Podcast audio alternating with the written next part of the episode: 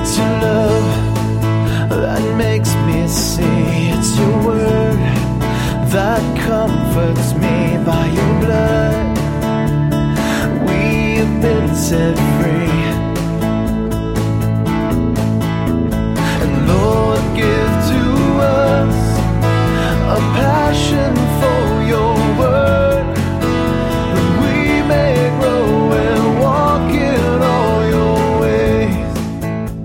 behalf of Calvary Chapel Reading, welcome to the Bible teaching ministry of our senior pastor, Jim Jarrett.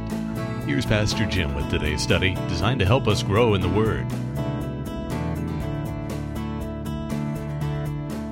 You'll remain standing. Take your Bibles and turn to Romans chapter 1. Been looking for a, a, few weeks. This is actually our fourth study in this section of the book of Romans. Uh, as we've been doing just a series of messages that the Lord put on my heart as I was recovering from uh, shoulder surgery.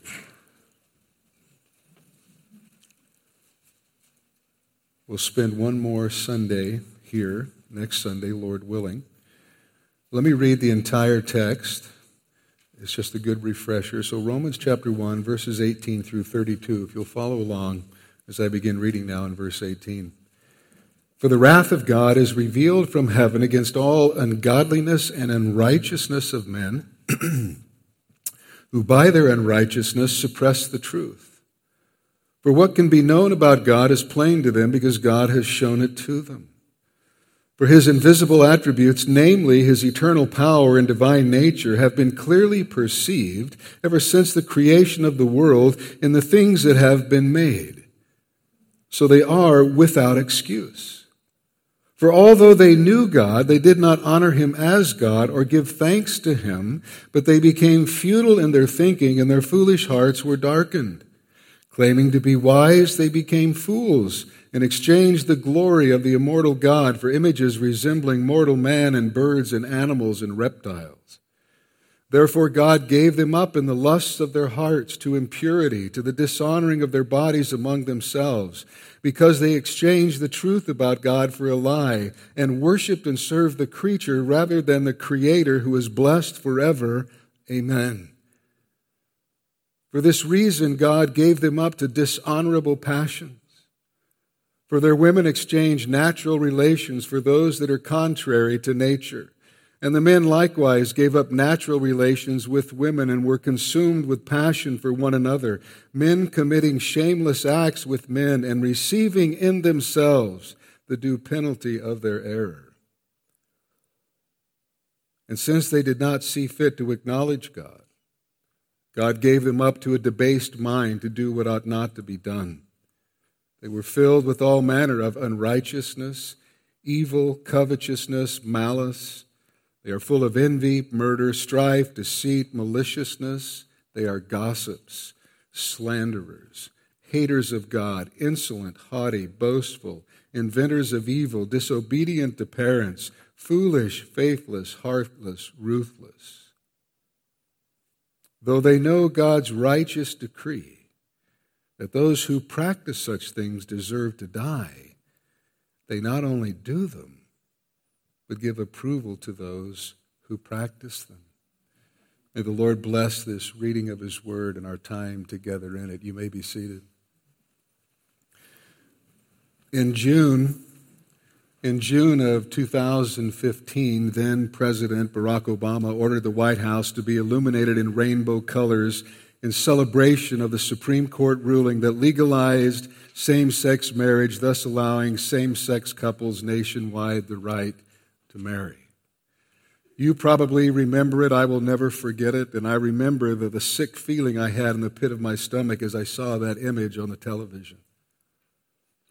But long before that, since 1970, lesbian, gay, bisexual, transgender, and queer, or LGBTQ, Pride Month has been celebrated each year in the month of June. Pride Month presents an opportunity and an obligation to reflect on why our LGBTQ plus community matters, says Joe English, founder of Hope in a Box a nonprofit that brings inclusive LGBTQ books and curriculums to public schools around the nation. If that's not bad enough, October is Lesbian, Gay, Bisexual, and Transgender History Month in the United States. It was first observed in 1994, and October was selected because it coincides with National Coming Out Day on October 11th, and because it's the month of the first March on Washington for lesbian and gay rights in 1979. And so during the months of June and October, we as a nation are celebrating everything that God calls abominable and condemns. In February of this year, Secretary of State Antony Blinken announced that he would reverse an order from President Trump and put up pride, pride flags at U.S. embassies around the world. Now, isn't that something to be proud of? So now at every embassy of the United States around the world, we are flying not only the United States flag, but the gay pride flag. At the same time, Blinken also said that he planned to appoint an envoy for the human rights of LGBTQ persons, a position created by Barack Obama in 2015, but wasn't filled during the Trump presidency. Many public libraries across the country have been hosting or participating in what is called drag queen story hours. The American Library Association believes this is instrumental in creating a more equitable, diverse, and inclusive society. This includes a commitment to combating marginalization and underrepresentation within the communities served by libraries through increased understanding of the effects of historical exclusion. That's from the American Library Association's website.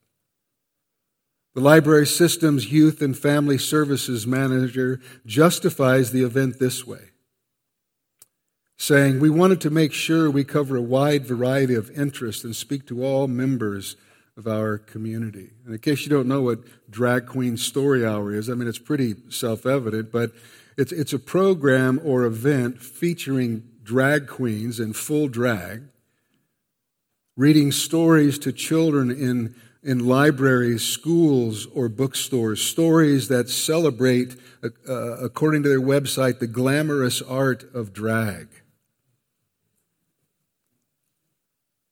This is to children.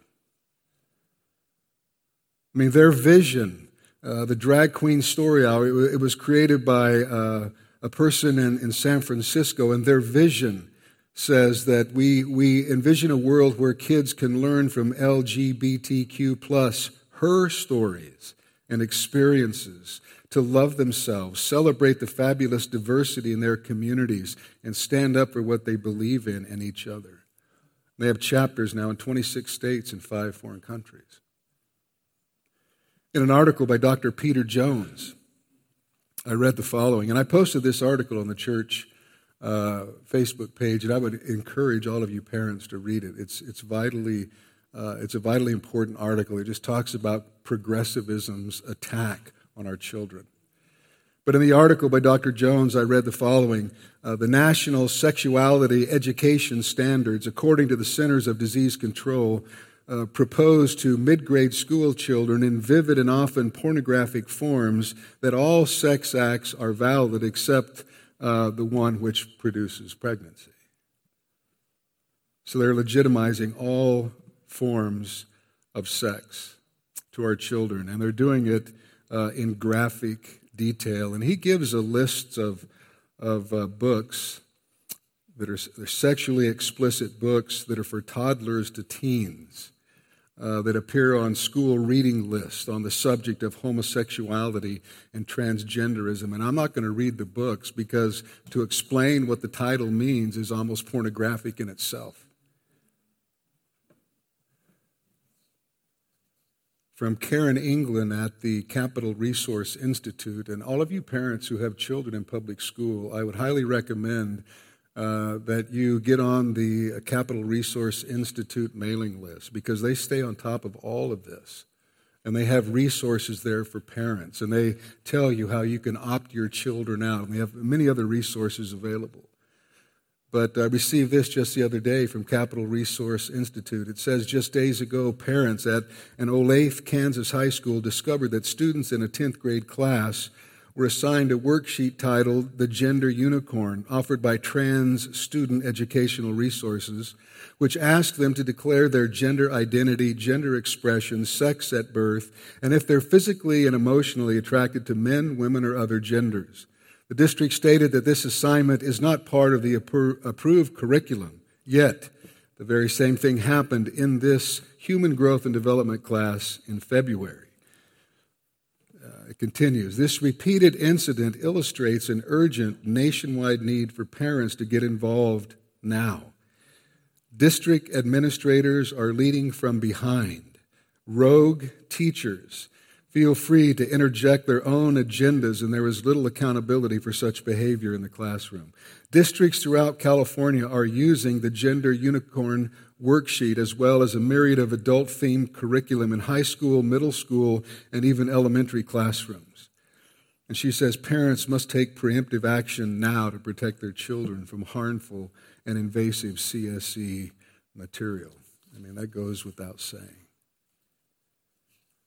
And I could go on and on and on uh, describing uh, this type of thing that's going on throughout our nation uh, at every level in our public schools. Uh, but honestly, it, it, it's just so much, it's just almost sickening. I mean, for centuries, these kind of things were hardly spoken of in Western society. I mean, no doubt there have always been uh, those who have, have participated in or practiced these sinful acts. And that's been around from the beginning. But they were considered so reprehensible that an upright moral person not only was not to speak about them, he or she was not even to know what such things involved. But not today. No, today they're written about with explicit detail in newspapers and magazines across the country. Even worse, they're written about in graphic detail in books for grade school uh, students who are taught about these things and discuss them.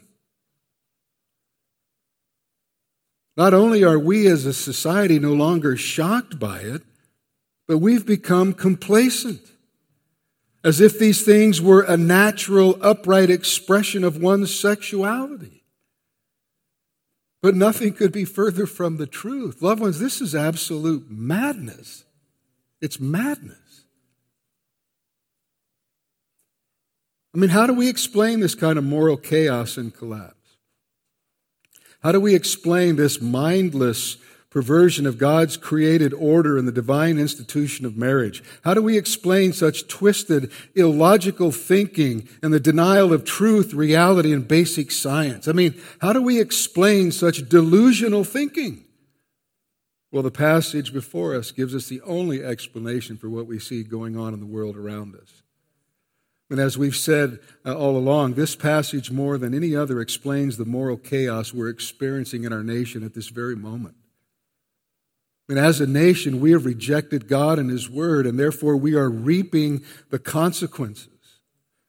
As a nation, we have abandoned God and He has returned the favor, and we are experiencing, we are under God's wrath of abandonment. And as we've said, His wrath of abandonment is God actively lifting His hand of restraining grace and then actively giving us over to suffer the consequences of our sin. And there is nothing more terrifying than what we see here. When God abandons a person or a society and gives them up to go unrestrained in the direction that they have chosen, reaping the consequences of their sin at that point,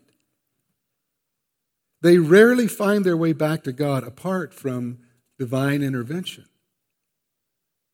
I mean, this tragic reality has happened to nations, cultures, and denominations. It's happened to countless individuals down through the centuries. And this ought to sober us up.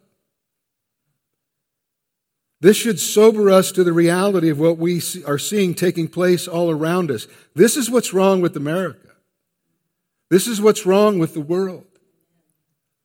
As Paul said in verse 18, the wrath of God is is being revealed or it's, it's perpetually, continually being manifested right now in the present.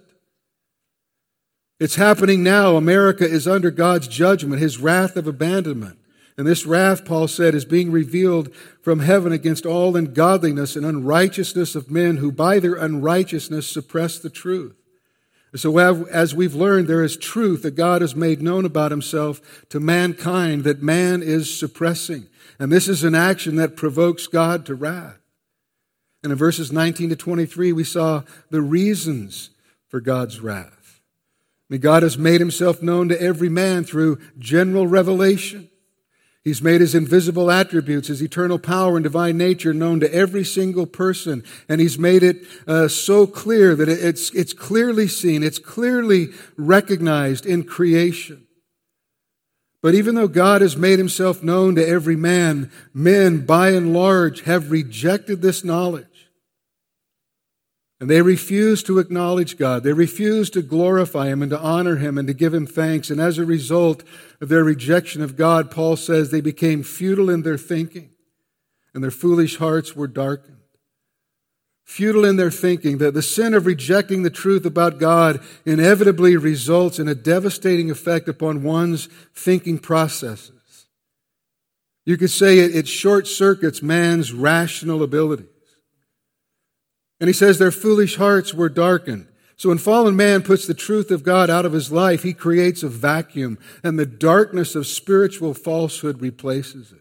So truth is gone, falsehood and arrogant foolishness rule instead. But this doesn't stop man from thinking that he is wise. As Paul said in verse 22, claiming to be wise, they became fools. Instead of being wise, the outcome was the total opposite. They became absolute fools who are incapable of any sound thinking about God and the ultimate issues in life. And the inevitable consequence of rejecting the truth about God is devastating. Paul writes in verse 23 they exchanged the glory of the immortal God for images resembling mortal man and birds and animals and reptiles. I mean, anyone who rejects the Creator will end up worshiping the creature. It's, this is idolatry. Idolaters worship the things God made or the things God gives rather than God Himself. And this will bring the judgment of God on the unbeliever and the discipline of God in the life of a believer because God will in no way tolerate idolatry. If you're doing the, if you're following the daily Bible reading calendar, you're going through Ezekiel. And what does that tell you about the way God feels about idolatry? So, this is man at his lowest. This is not man ascending to higher realms of spirituality and religion. This is man at his lowest. This is man spiraling down into a lower state of debased thinking and depraved living. But this downward spiral doesn't end with idolatry. No, it gets even worse as we've learned. It goes even lower. And when a person defiantly, continually rejects the knowledge of God, he may find himself being given up by God to the sinful desires of their hearts and the devastating consequences of that rebellious, sinful direction they've taken, which leads them to becoming even more deeply engrossed in sin. And this is a judicial abandonment to the consequences of their rebellion. And God will give men and women up to go as far down as they desire to go. And what we have in verses 24 to 32 are the dimensions of the depravity to which unbelieving men and women will go. And what did God give them up to? Well, first of all, as we saw last time, look at verse 24. God gave them up to, in the lust of their hearts to impurity, to the dishonoring of their bodies among themselves. So God gave them up in the lust of their hearts to impurity or sexual immorality, is what it is. So to sexual immorality, to dishonoring, the dishonoring of their bodies among themselves.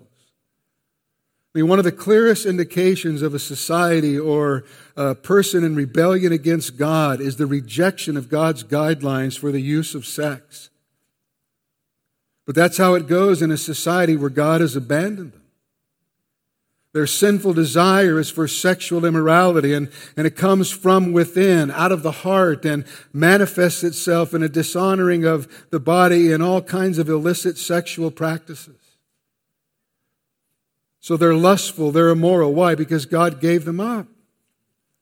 God gave them over to the consequences of their own sinfulness. Why?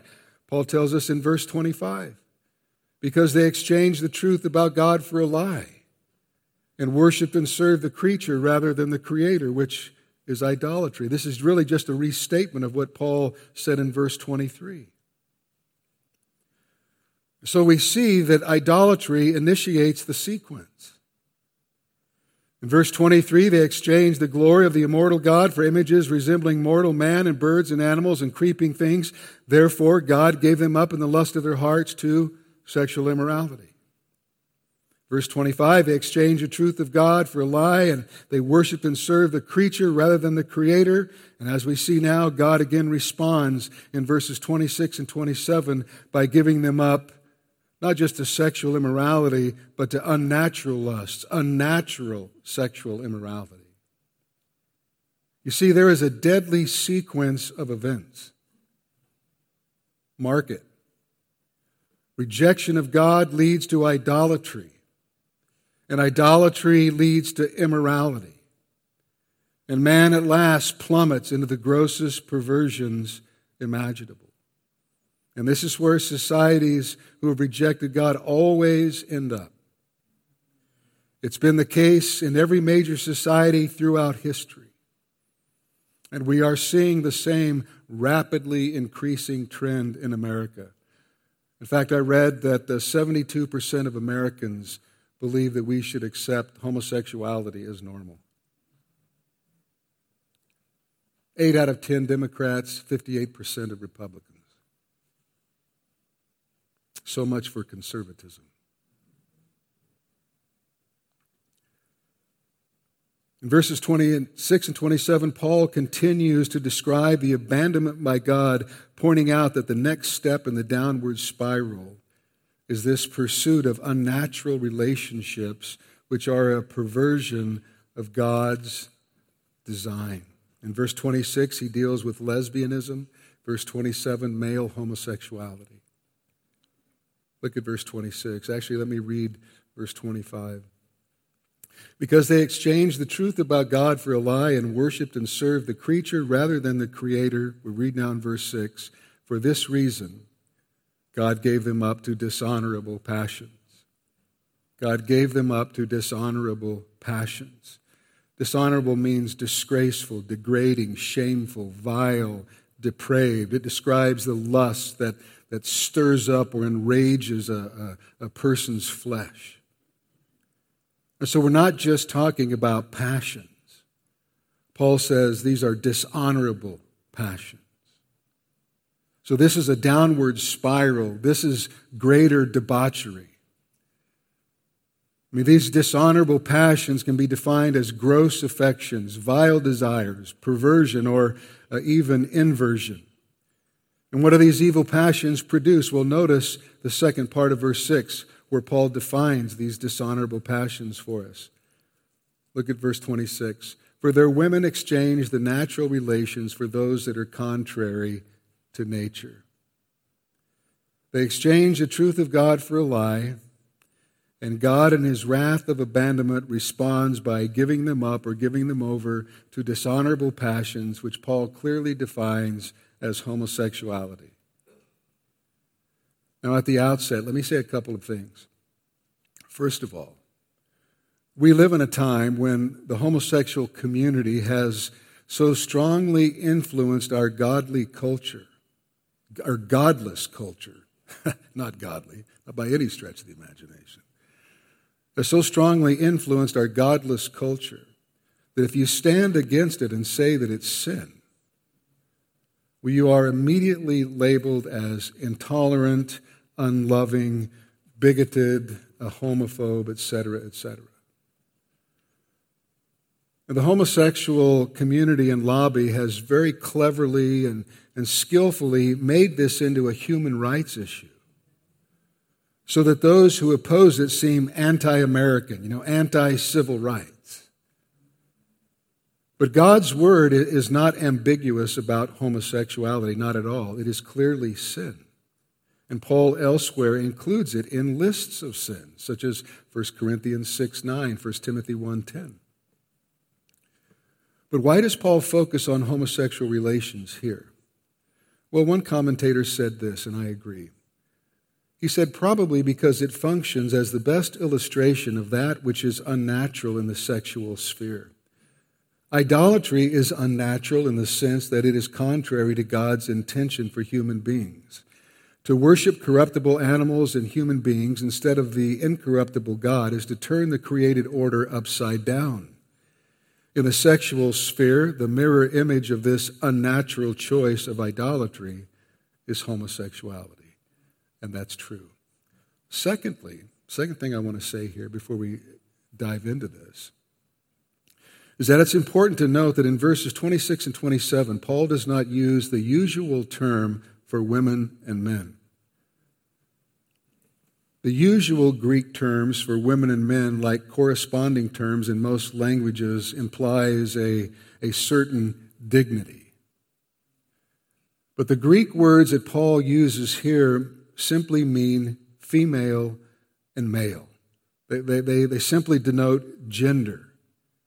And they are elsewhere used in the creation account. It, it seems, as one commentator said, that Paul uh, used these words because he refused to ascribe even an implied dignity to those who degenerate into homosexuality. I mean, his point is that homosexuality for either sex goes against God's intention in creation. In fact, homosexuality so totally moves out of the realm of what is natural that it includes a total throwing off of the revealed will and design of God. Now, looking back at, at verse 26, Paul says, For their women exchange natural relations for those that are contrary to nature. The words natural in verse 26 and the opposite term, contrary to nature, or could be translated unnatural, are very important because it explains why this stage is a step further along the downward moral spiral. Mean, fornication and adultery, which are in view in verse 24, are not unnatural sins in the sense that they are not against nature. Certainly, they are gross sins because they break the moral law of God. You know, they result in impurity and the dishonoring of our bodies, as Paul says, but they are not unnatural. In fact, they are in one sense quite natural because they are done by using one's body in a natural, uh, though very sinful way. But that's not true with homosexuality because homosexuality is unnatural. And it is done by using one's body in an unnatural way that is against nature. In fact, when it comes to homosexuality, the mere physical differences between men and women should convince anyone that practices of this kind are not normal. And they're not. They were not meant to be. I mean, Paul says these practices are contrary to nature. This kind of sexual activity is unnatural. It is against nature. It is against God and His created order. As one man said, it's a rebellion against marriage and morality that points all the way back to a rebellion against the Creator and His creation. Paul says their women exchange natural relations, could be translated natural function, for those that are contrary to nature. The word translated relations was commonly used of sexual intercourse, and in this context, the term could refer to nothing other than that. It can refer to nothing other than intimate sexual relations. So there is no doubt that Paul is referring to unnatural sexual intercourse, unnatural sexual relations, which he clearly defines as homosexuality, specifically lesbianism, here in verse 26. Their natural relations and function would be for these women to marry a man and to have intimate sexual, an intimate sexual relationship with their own husband.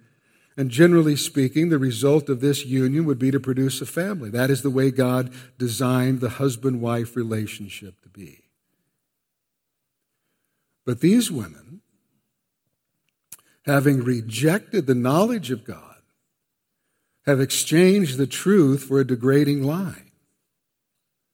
And therefore, God has given them up so that following their own sinful passions and desires, they, they trade the natural desire toward men for the unnatural desire for women. They exchange natural relations for unnatural relations. And they are doing something that is utterly opposite the way God made them. And you don't have to be very smart to figure that out. Right? And when a woman has these dishonorable passions for another woman, this is entirely contrary to God's design. And all such lesbian activity is a flagrant violation of God's word, his will, and his divine plan. You know, in most cultures down through history, women have been more reluctant than men to become involved either in sexual promiscuity or homosexuality. And so it's interesting that Paul mentions women first. And perhaps he mentions women first to show the extent of debauchery under the wrath of abandonment. Because in most cultures, women are the last to be affected by moral collapse. But what do we see when we look around at our culture, our society? We see lesbianism being promoted, we see it being celebrated. We have lesbians being elevated as cultural icons. You see, what we need to understand is that when homosexuality invades the female gender, it is proof that all virtue is gone. The consistent, willful rejection of God inevitably leads to idolatry, to immorality, and even into the sexual sin and perversion of lesbianism. That's verse 26. And now in verse 27, Paul continues to describe this downward spiral into grosser sexual sins, dealing now with male homosexuality. Look at verse 27. And the men likewise gave up natural relations with women and were consumed with passion for one another, men committing shameless acts with men and receiving in themselves the due penalty for their error. Paul says the men likewise. The expression men likewise could be translated in the same way. And it indicates that male homosexual practice is intended here just as female homosexual practice was intended in verse 26. The same dishonorable passions that led women to engage in unnatural homosexual acts are also at work among men with similar effect. I mean, homosexuality among males, like that among females, is characterized as a departure from nature, from what is natural. There is only one natural sexual relationship the Bible recognizes, and that is between one man and one woman within the confines of the marriage relationship, period. But those given up by God abandon the natural attraction and desire for the opposite gender. Paul says they gave up natural relations with women for what is unnatural. So they have sexual desires, unnatural sexual desires for other men. In fact, Paul says in verse 27 they are consumed or they were consumed, consumed with passion for one another. The New American Standard says they burned in their desire toward one another. The word passion speaks of an unrelenting craving a craving, especially that refuses to subside unless it's fulfilled. And so this passion rages, creating an unquenchable craving, a, a, burning lust, an excitement in the mind that creates sensual fantasies in their lustful imagination. And this craving leads to unnatural physical appetites for other men. As one man said, when man forsakes the author of nature, he forsakes the order of nature, and he is consumed with passion for another of the same sex. And what does their unnatural lust produce? Well, look back at verse 27 men committing shameless acts with men. The word committing means to do that from which something results, to, to carry to its ultimate conclusion, to, to work to bring something to fulfillment or completion. And the idea here is that they themselves initiate these indecent acts and, and participate in carrying them out until they're finished. And the present tense pictures this as a continuous action, a, a continuous lifestyle, a habitual action. And the word shameless refers to lack of form, disfigurement, deformed, nakedness, shame, indecency, obscenity. And it means to act in defiance of social and moral standards. In the Septuagint, it's, this word uh, is used to refer to something that is considered too private for public exposure, such as one's nakedness.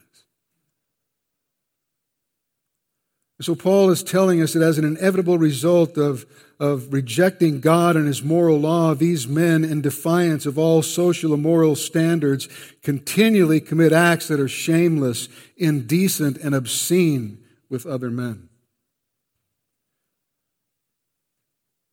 I mean, homosexuality is perverted sex. Males leaving the natural use of females, females leaving the natural use of males is the basest human inversion of God's intended order. And again, it's an illustration of the extremity of mankind's depravity. Now, today, there are many who would have us to believe that homosexuality is normal. You know, it's billed as an alternative lifestyle.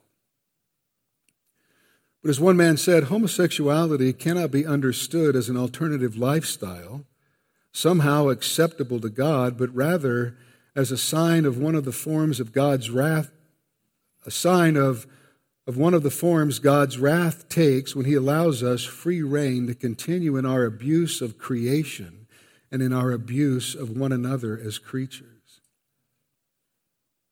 Others today would also have us to believe that there's simply no evidence demonstrating that homosexuality or tolerance of it is, is either a symptom or a cause of social decline, decadence, or the fall of civilization. And in response to them, I would say, well, you obviously have not read history. And you certainly have not read, nor would you believe, Romans chapter 1. Because the Bible says it is abnormal. If the Bible says it is abnormal, it is abnormal. I mean, Paul categorizes the whole section under the idea of dishonorable or vile passions, unnatural, unholy, obscene, a perversion of God's intended order. And listen, we need to remember that Paul was living in a culture that openly approved of homosexuality. Mean, he didn't write this to a culture that agreed with him. Oh, quite the opposite. I mean, Paul was writing uh, from Corinth, a city where homosexuality was accepted and openly practiced. And he was writing to the church in Rome. And in Roman culture, homosexuality was accepted as part of life for both men and women. For some 200 years, men who openly practiced homosexuality, often with young boys, ruled the Roman Empire. It was said of Julius Caesar that he was every woman's man and every man's woman. At times, the Roman Empire specifically taxed, approved homosexual prostitution, and gave boy prostitutes a legal holiday. Legal marriage between same gender couples was recognized, and even some of the emperors married other men. In fact, at the very time that Paul was writing, Nero was emperor. And Nero took a boy named Sporus and had him castrated, then married him with full ceremony, brought him into the palace with a great procession, and made the boy his wife. Later, Nero lived with another man, and Nero was the wife. So Paul didn't write this in the midst of a culture that agreed with him. I mean, the, the exact opposite. But that didn't stop Paul from making the truth clear. I mean, the Bible says it is abnormal, that it is unnatural, that it is sinful, just like any other sexual sin. It's a manifestation of the decadence, the decline, the fallenness, and the utter sinfulness of man. Worse yet, there is an effort on the part of some to defend the legitimacy of homosexual behavior from the Bible. I mean, most common, for example, is the claim that uh, the Bible passages condemning homosexuality in the New Testament are not references to committed, long term homosexual relationships, which these people say are legitimate.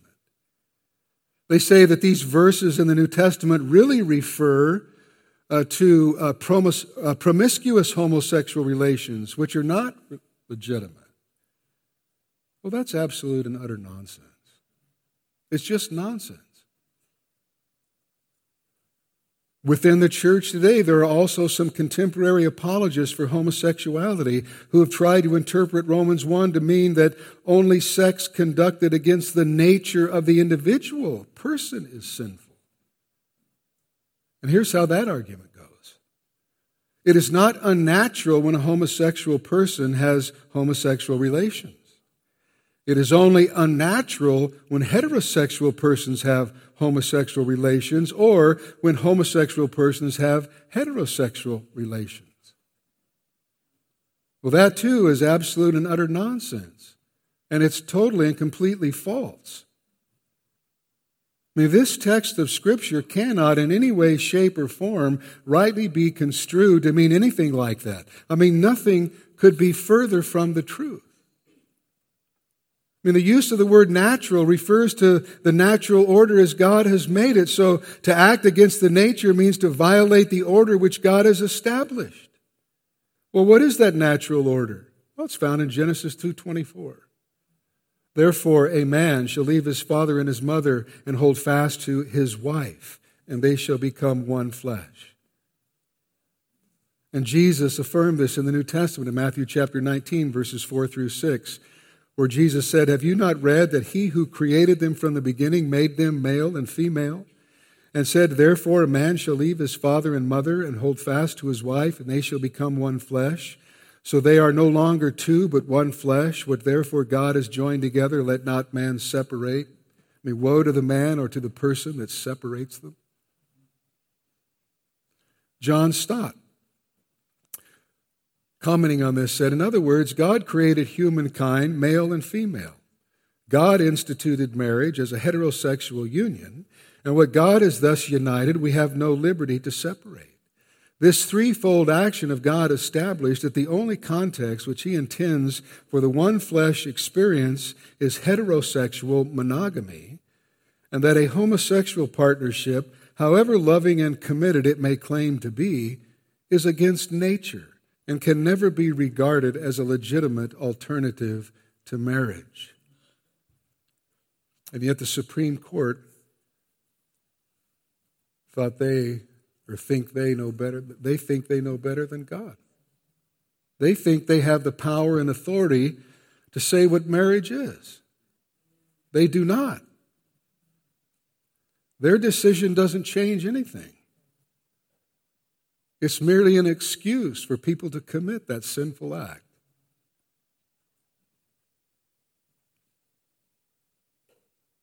Homosexual activity is not an alternative lifestyle because it's not normal. It is abnormal. It is not natural. It is against nature.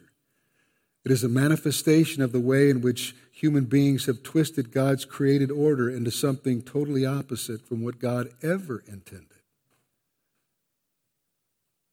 And something else that should be said, and that is simply this that homosexuals are not born that way. I mean, there is absolutely no scientific evidence to date to support that claim, although researchers uh, have desperately been looking for it and, and trying to prove it. Why? Well, because they need an excuse. And you know what? It's a terrible thing it is a terrible thing that homosexuals are allowed to believe the lie that this is a biological condition which they cannot help, but to which they should adjust. And even churches are falling into this trap and going along with this kind of deceit. Homosexuality is not a biological condition that people are born with. Homosexuality also is not a sickness, it's a sin. The Bible is very clear on that issue. And God literally destroyed an entire civilization in Sodom and Gomorrah for the sin of homosexuality. Mean, the Bible is clear, it's sin. If you want a few verses, Leviticus 18:22, you shall not lie with the male as with the woman, it is an abomination. Leviticus 20:13, if a man lies with the male as with the woman, both of them have committed an abomination. They shall surely be put to death, their blood is upon them. And then in Galatians 5:19 through 21, Paul lists uh, a, a, list of things that those who do, do them will not inherit the kingdom of God. One of them is sexual immorality, impurity, sensuality, which covers homosexuality. Uh, Paul says the same thing in Ephesians 5 3 to 5. He lists sexual immorality and all impurity. Those people, he says, along with these, commit these other sins, have no inheritance in the kingdom of Christ. You say, well, he didn't mention, he didn't specifically say homosexuality. Okay. 1 Corinthians 6, 9 and 10. Do you not know that the unrighteous will not inherit the kingdom of God? Do not be deceived, and neither the sexually immoral, nor idolaters, nor adulterers, nor men who practice homosexuality, nor thieves, nor the greedy, nor drunkards, nor revilers, nor swindlers will inherit the kingdom of God. And if you'd like one more, 1 Timothy 1, 9 and 10. Understanding this, that the law is not laid down for the just, but for the lawless and disobedient, for the ungodly and sinners, for the unholy and profane, those who strike their fathers and mothers, for murderers, the sexually immoral, men who practice homosexuality, enslavers, liars, perjurers, and whatever else is contrary to sound doctrine. Jude 7 Sodom and Gomorrah and the surrounding cities, which likewise indulged in sexual immorality and pursued unnatural desire serve as an example by undergoing a punishment of eternal fire. Homosexuality is not a sickness. The Bible is very clear that it's sin.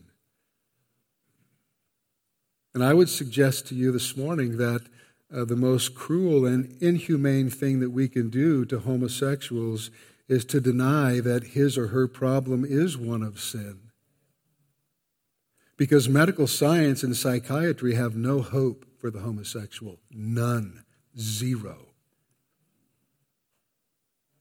But you see, Jesus Christ died that we might be freed from sin. And so, if homosexuality is sin, and it is, then, loved ones, there is a sure solution. And so, the fact that homosexuality is a sin ought to be encouraging because that means there's a remedy for sin, whereas many sicknesses have absolutely no cure. And so the Word of God makes very clear that homosexuality is unnatural, abnormal. It is not an alternative lifestyle. It is not a biological condition one is born with. It is not a sickness. It is sin. It is evidence of the wrath of God on sin.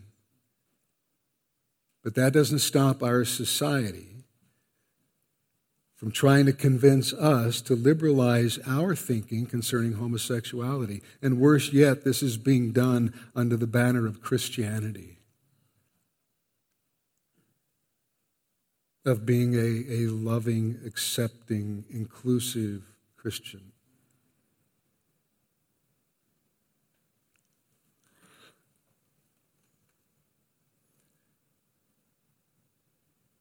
But Paul, in no uncertain terms, has identified homosexuality as sin. And he has also implied that the predominance of homosexuality in any society is a sign of the present uh, wrath, the outworking of God's present wrath of abandonment. And historically, historically, it is a sure sign of a dying society. I mean, as I look around at our society, I mean, what we're seeing is uh, a society that's in its death throes. It's in the ER and it's flatlined.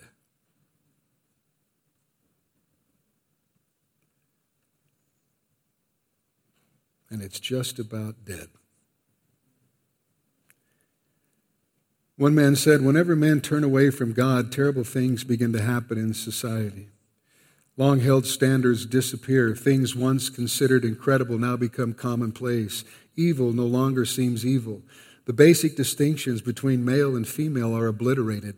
No one knows the difference between right and wrong. In such an atmosphere, homosexuality is first tolerated, then accepted, then praised, and finally enshrined as the ultimate freedom. And as I just said, when a society gets to that point, it's in its death throes. It really is. And the only thing that will bring it back to life is a great work of God's Holy Spirit in reformation and revival. So we're not without hope. But homosexuality, it's a vile sin because it's an utter inversion of uh, the order that God designed. It destroys everything. Uh, the evil in it is, is inherent in its consequences. But it literally destroys those who are involved. Look back at verse 27. And the men likewise gave up natural relations with women and were consumed with passion for one another, men committing shameless acts with men and receiving in themselves the due penalty for their error. Receiving in themselves the due penalty for their error. The New Living Translation has it, they suffered within themselves the penalty they so richly deserved. So they receive in themselves the due penalty for their error. You see, homosexuality has within itself a penalty. And this speaks of the self destructive nature of sin. It, it, carries within itself its own penalty. And people involved in this sin, I mean, they're they're, first of all, they're enslaved, they're in bondage. And they're, they're eaten up by guilt and pain and, and dissatisfaction and emptiness and despair and depression, anxiety. There's uh, large amounts of, of drug addiction. People in this lifestyle experience an extremely high rate of sexual violence and assault. I mean, 44% of lesbians and 61% of bisexual women experience rape, physical violence, or stalking by an intimate partner, compared to 35% of straight women. 26% of gay men and 37% of bisexual men experience rape, physical violence, or stalking by an intimate partner, compared to 29% of straight men.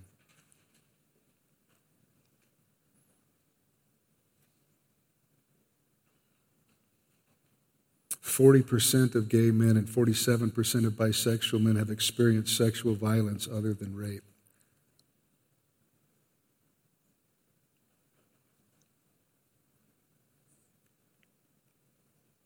The 2015 U.S. Transgender Survey found that 47% of transgender people are sexually assaulted at some point in their life. The suicide rate among homosexuals is higher than that of heterosexuals. I mean, studies have, been, have found that uh, LGBT youth attempt suicide more than three times more frequently than their heterosexual counterparts. Canadian study estimated that the risk of suicide among LGBT youth is 14 times higher than for heterosexual youth. I mean, the statistics are, are just staggering. They have a much higher rate of suicide. Of transgenders, between 30 to 45 percent uh, have attempted suicide.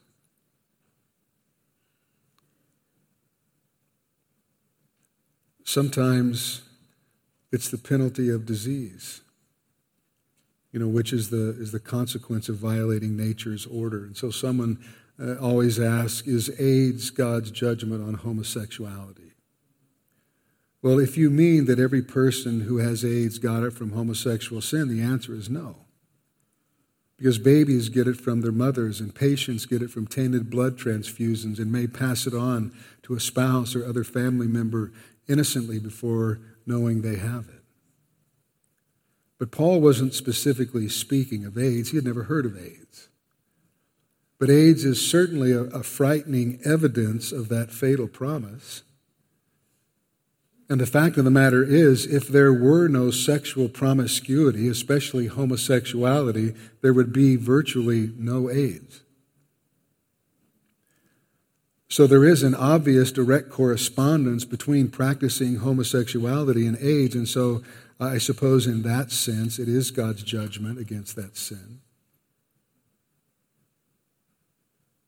You see, the term gay, it's wishful thinking. It's nothing but wishful thinking. It, it sends a message that there's something essentially happy and, and carefree about the homosexual lifestyle, which there is not. Contrary to the word gay, homosexuals are disproportionately unhappy people, again, because they're in bondage to sin. They're in bondage to sexual sin. I mean, homosexuality, while perhaps not the most hurtful of sins, as say compared to murder, is certainly the ultimate rebellion in arrogance It's, the, it's certainly the ultimate in arrogance and sinful rebellion against the order of God. And it's frightening. It is really frightening to consider what happened to the Roman Empire after reaching a point of immorality which championed homosexuality. You know, not tolerated, but championed. And then to look at our culture, which has devolved into a, a similar place morally.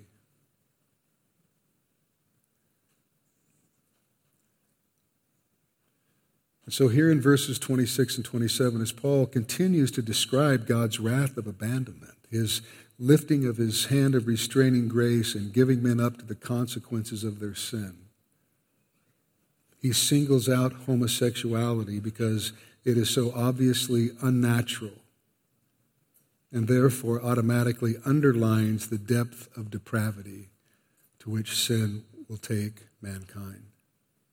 And so, what does this mean to us? Well, first of all, as we've seen, sexual immorality, especially homosexuality, reveals to us the depths of our society's depravity.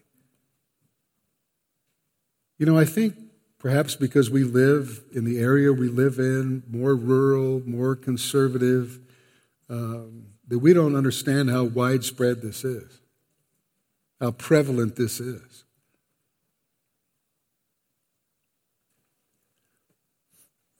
It's very prevalent in our society.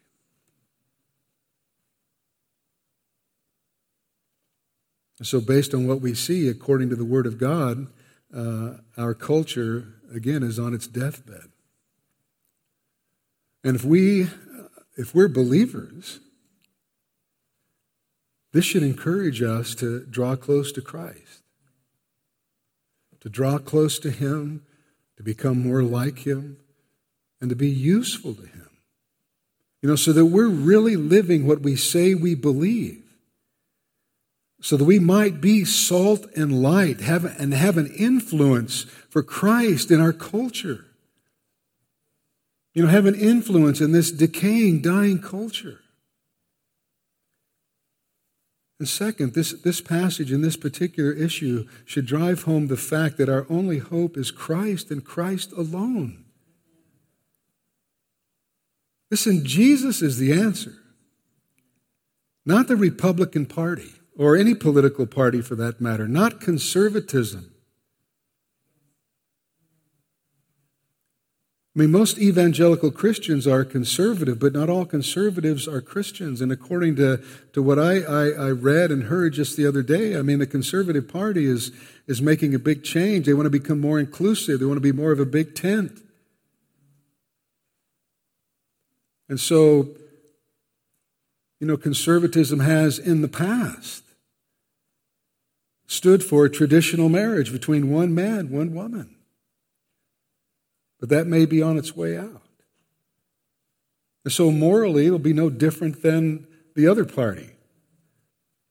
They may have a little better foreign relations program, be a little more uh, fiscally responsible, although that doesn't appear to be the case. from what we've seen over the last few weeks? Spinelessness? Men afraid to do what's right? Mitch McConnell being delighted with the package that was passed? Loved ones, let's don't ever make the mistake of confusing being a Republican or, or conservatism with biblical Christianity. I mean, what we need in this country more than we need political change, which we surely need, but what we need in this country more than political change is a great work of God's Spirit. We need revival. We need reformation and revival because this and this alone is the only thing that is going to change the course of our nation. I mean, as a nation, we've rejected God and His Word. We've, we've believed the lie. We're worshiping the creature rather than the Creator. And God has given us up as a nation to reap the consequences of our sin.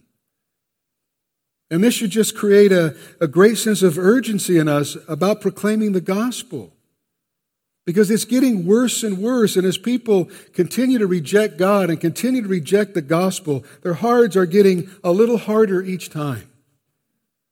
A little harder, a little harder. And they're getting farther and farther and farther away from God. That's why it's important that we live out the gospel and, and proclaim the gospel now. Because the only hope for this or any other society is to hear the Word of God and respond, to hear the gospel and to obey it. I mean, this is the only hope for any nation and for any individual.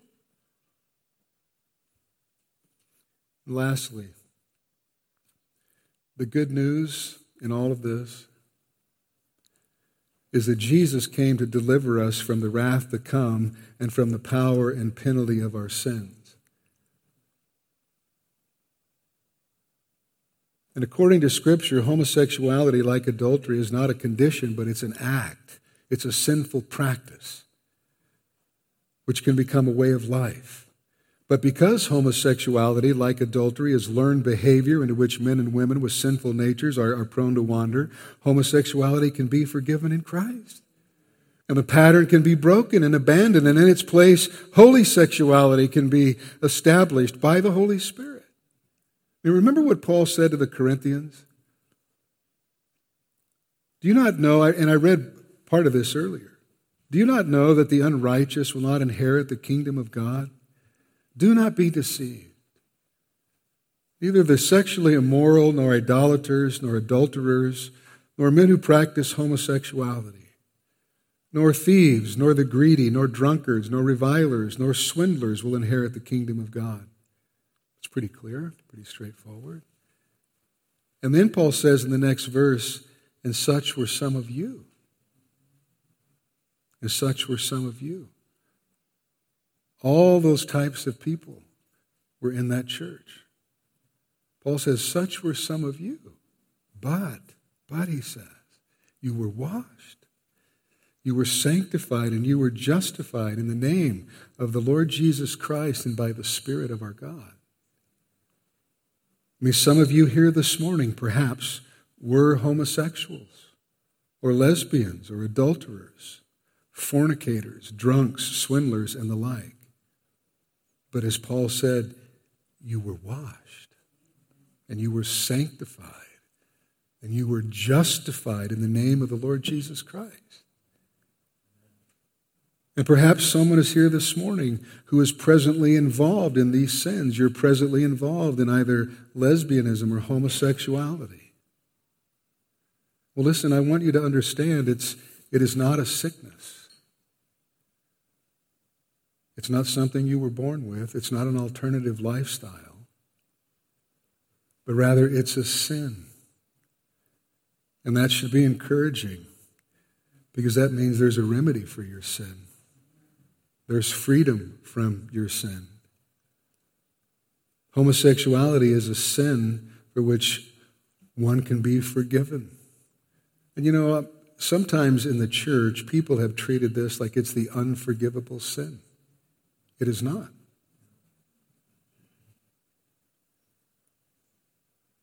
Homosexuality is a sin for which one can be forgiven. And the good news is that Jesus Christ, the Lord Jesus Christ, is offering to you today the forgiveness of sin and eternal life. If you will acknowledge your sin, confess it to Him, and ask Him to save you, as sure as I'm standing here before you, He will forgive your sin, cleanse you of all unrighteousness, save you, adopt you into His family. But you need to trust in Christ and in Him alone. He is your only hope of salvation. Because the gospel is the power of God unto salvation. And so it's not too late, it's never too late. And until Jesus comes, we just need to keep proclaiming His word so that those who are under His present wrath of abandonment might be saved, so that they can escape His final and eternal wrath. Amen.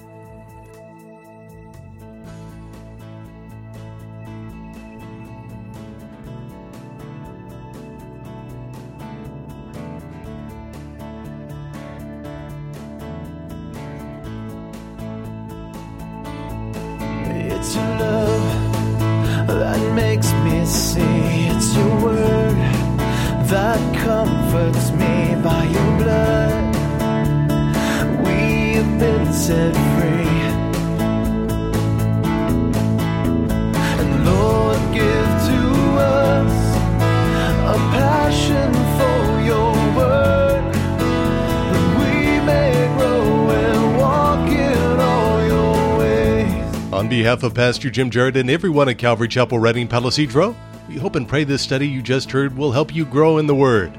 If you have any remaining questions or comments, please call us at 530 547 4400. That's 530 547 4400. Or write to us at P.O. Box 837, Palo Cedro, California 96073. You can also email us through the website at ccredding.com. Thank you for listening, and may God richly bless you.